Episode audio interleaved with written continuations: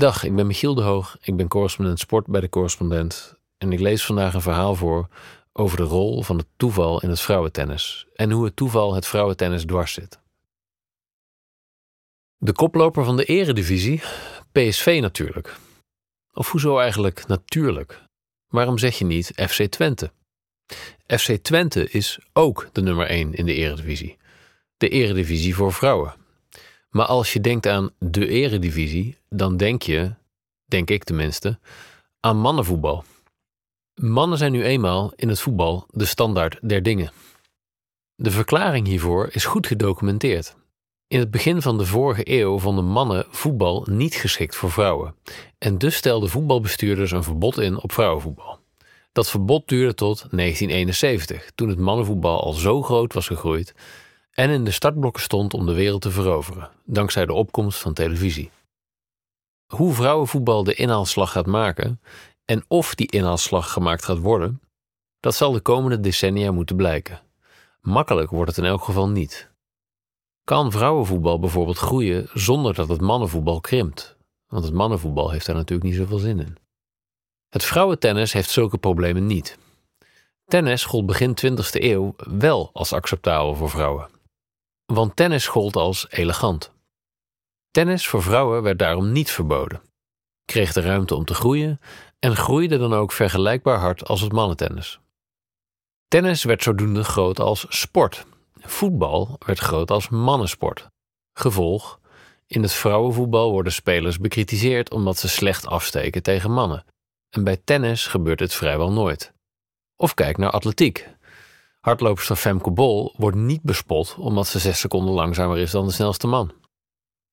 Anders gezegd, de maatstaf voor vrouwenvoetbal is mannenvoetbal. En dat zie je ook terug in de terminologie van de sport. Je hebt voetbal en je hebt vrouwenvoetbal. En bij tennis, en trouwens bij bijna alle andere sporten, heb je tennis voor mannen en tennis voor vrouwen. Dit alles wil natuurlijk niet zeggen dat er geen ongelijkheid is in het tennis. Integendeel, mannen krijgen meer betaald dan vrouwen. De top 10 bij de mannen verdiende de afgelopen jaren anderhalf keer zoveel aan prijzengeld als de top 10 bij de vrouwen. En bij sommige toernooien was het zelfs drie keer zoveel. Waarom is dat zo, als de ontwikkeling van het vrouwentennis niet is dwarsgezeten? En als geen man of vrouw twijfelt aan de competentie van Serena Williams of Iga Swiatek? Naast plain old seksisme is er een andere verklaring die minder voor de hand ligt: toeval. En dat vergt wat uitleg. En eerst een stap terug. Tennis, zoals veel sporten, leeft van rivaliteiten en intrige. En het mannentennis heeft decennia lang tal van rivaliteiten gegenereerd. Wie bijvoorbeeld dacht dat het niet beter kon na de periode van John McEnroe, Björn Borg en Jimmy Connors in de jaren 70 en 80, kreeg daarna de rivaliteit tussen Boris Becker, Andre Agassi, Ivan Lendl, Stefan Edberg en Pete Sampras van halverwege de jaren 80 tot zeg 2000. En wie dacht dat dat niet beter kon, kreeg een jarenlange meeslepende tweestrijd tussen Roger Federer en Rafael Nadal, later aangevuld met Novak Djokovic en Andy Murray. Cruciaal daarbij was dat deze topspelers vaak tegen elkaar speelden, waardoor verhaallijnen konden ontstaan. Zoals kracht tegen finesse als het gaat om Nadal en Federer, of aanval tegen verdediging, McEnroe en Borg, ratio tegen intuïtie, Lendl en Becker, en saai tegen expressief, Sampras versus Agassi. Het leidde vermoedelijk ook tot beter tennis, want rivalen halen het beste in elkaar naar boven. De vrouwen kennen deze sterk verankerde rivaliteit, die leest als een goed boek, een stuk minder. De reden is dat de beste vrouwelijke tennissers veel minder vaak tegen elkaar spelen dan de beste mannen. En dat is funest voor de opbouw van verhaallijnen. De uitzonderingen zijn van lang geleden. Martina Navratilova en Chris Everett Lloyd speelden in de jaren 70 en 80 80 keer tegen elkaar. Steffi Graaf en Gabriela Sabatini deden dat in de jaren 80 en 90 40 keer. Maar sindsdien is er maar één tweestrijd geweest die vaak terugkwam: die tussen Serena en Venus Williams. En dat is jammer, want pas als goede spelers vaak op elkaar botsen, ontstaan rivaliteiten. En rivaliteiten maken overwinningen zoveel zoeter en interessanter voor het publiek. Dus hoe komt dat? Waarom zijn er zoveel minder rivaliteiten in het vrouwentennis? Het antwoord is heel simpel. Omdat drie sets korter duren dan vijf sets. Deze simpele verklaring bood tennisanalist Stephanie Kowalczyk in 2015 in een paper getiteld Grand Slams are shortchanging women's tennis. Vrouwen kregen in de media de kritiek dat ze niet constant genoeg presteerden.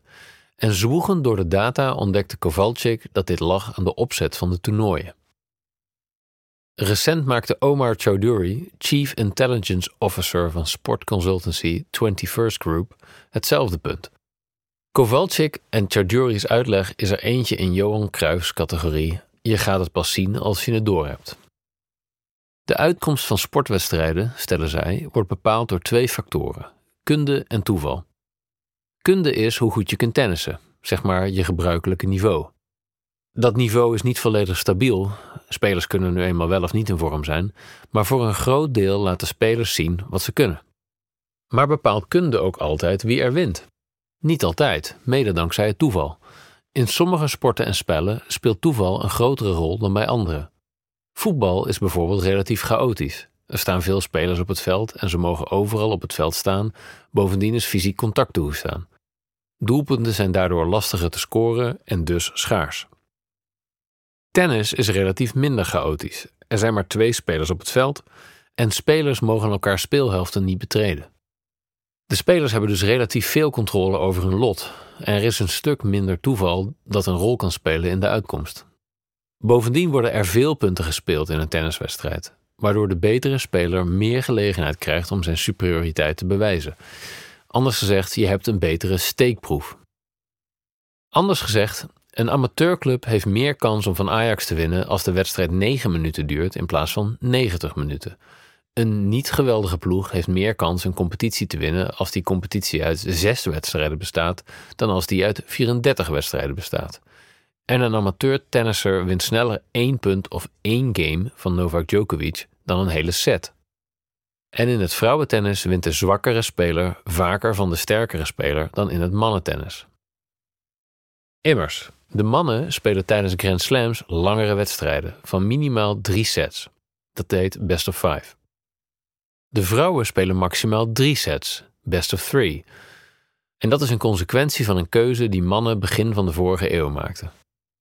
Bij de US Open speelden vrouwen eind 19e eeuw ook best of five, totdat de mannelijke bestuurders van het toernooi besloten dat dit toch wat te pittig was voor de vrouwen, ondanks dat de vrouwen dat zelf heel anders zagen. Wat is de consequentie hiervan? Een trage start of een paar ongelukkige ballen zijn in een best of five nog te repareren. In een best of three kan dat sneller fataal zijn. Gevolg daarvan is dat de beste mannen in de Grand Slams, de belangrijkste toernooien van het jaar, daar waar carrières worden gemaakt of gebroken, vaak tegen elkaar spelen.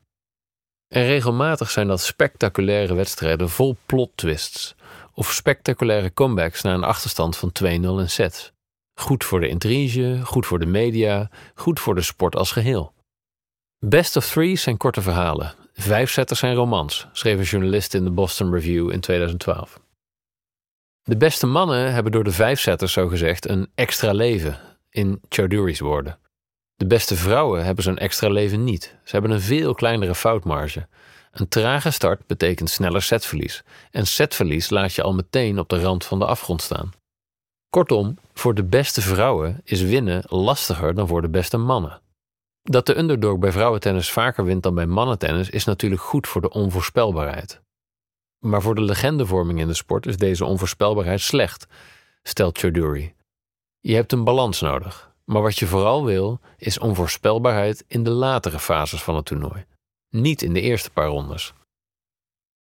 De analisten van 21st Group hebben gekeken hoe tenniscarrières eruit hadden gezien als de vrouwen best of five hadden gespeeld, met interessante uitkomsten. Serena Williams is recordhouder bij de vrouwen met 23 Grand Slam titels. Als Grand Slams bij de vrouwen zouden zijn gespeeld volgens best of five, in de simulatie van de analisten tenminste, dan zou ze vermoedelijk 26 titels hebben gewonnen. Twee meer dan Novak Djokovic, de recordhouder bij de mannen, die 24 Grand Slams won.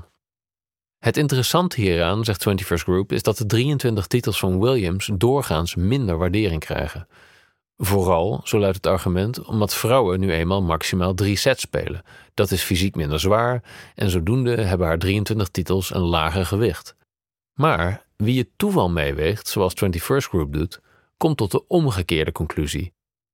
Zo dominant zijn als Serena Williams is in een drie-setswereld juist veel moeilijker. De mindere legendevorming door minder frequente wedstrijden van de beste tegen de beste kost de vrouwen prestige. Of zoals Kowalczyk het in 2015 stelde, best of five invoeren zou de doeltreffendste manier zijn om deze bron van ongelijkheid weg te nemen en het vrouwenspel ervan te laten profiteren als meer topspelers, en niet alleen Serena Williams, de grootste toernooien domineren. En leidt minder prestige ook tot minder geld? Daar lijkt het wel op.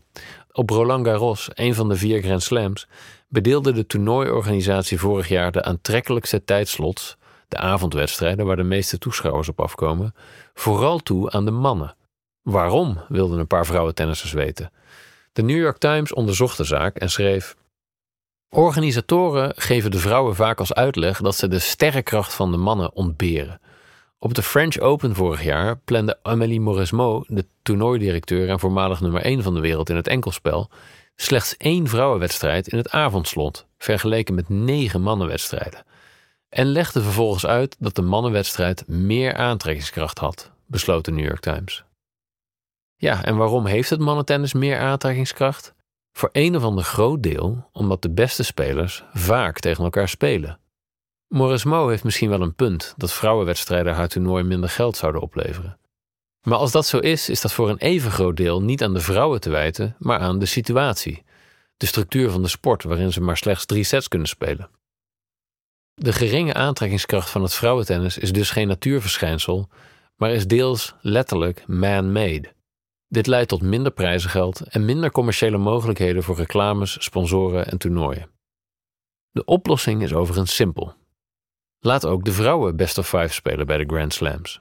Maak de rol van het toeval kleiner, maak de status van de sterren groter en laat de sport als geheel winnen. De correspondent bestaat 10 jaar. Al tien jaar maken wij journalistiek voor beide waan van de dag. Journalistiek die niet polariseert, maar perspectief biedt. Die geen ophef najaagt, maar oplossingen zoekt. Wist je dat de correspondent 100% door leden wordt gefinancierd? Dat betekent dat we ons werk alleen kunnen doen als luisteraars zoals jij ons steunen. Word vandaag nog lid. En draag bij aan diepgavende, Advertentievrije en onafhankelijke journalistiek. Ga naar decorrespondent.nl en word lid.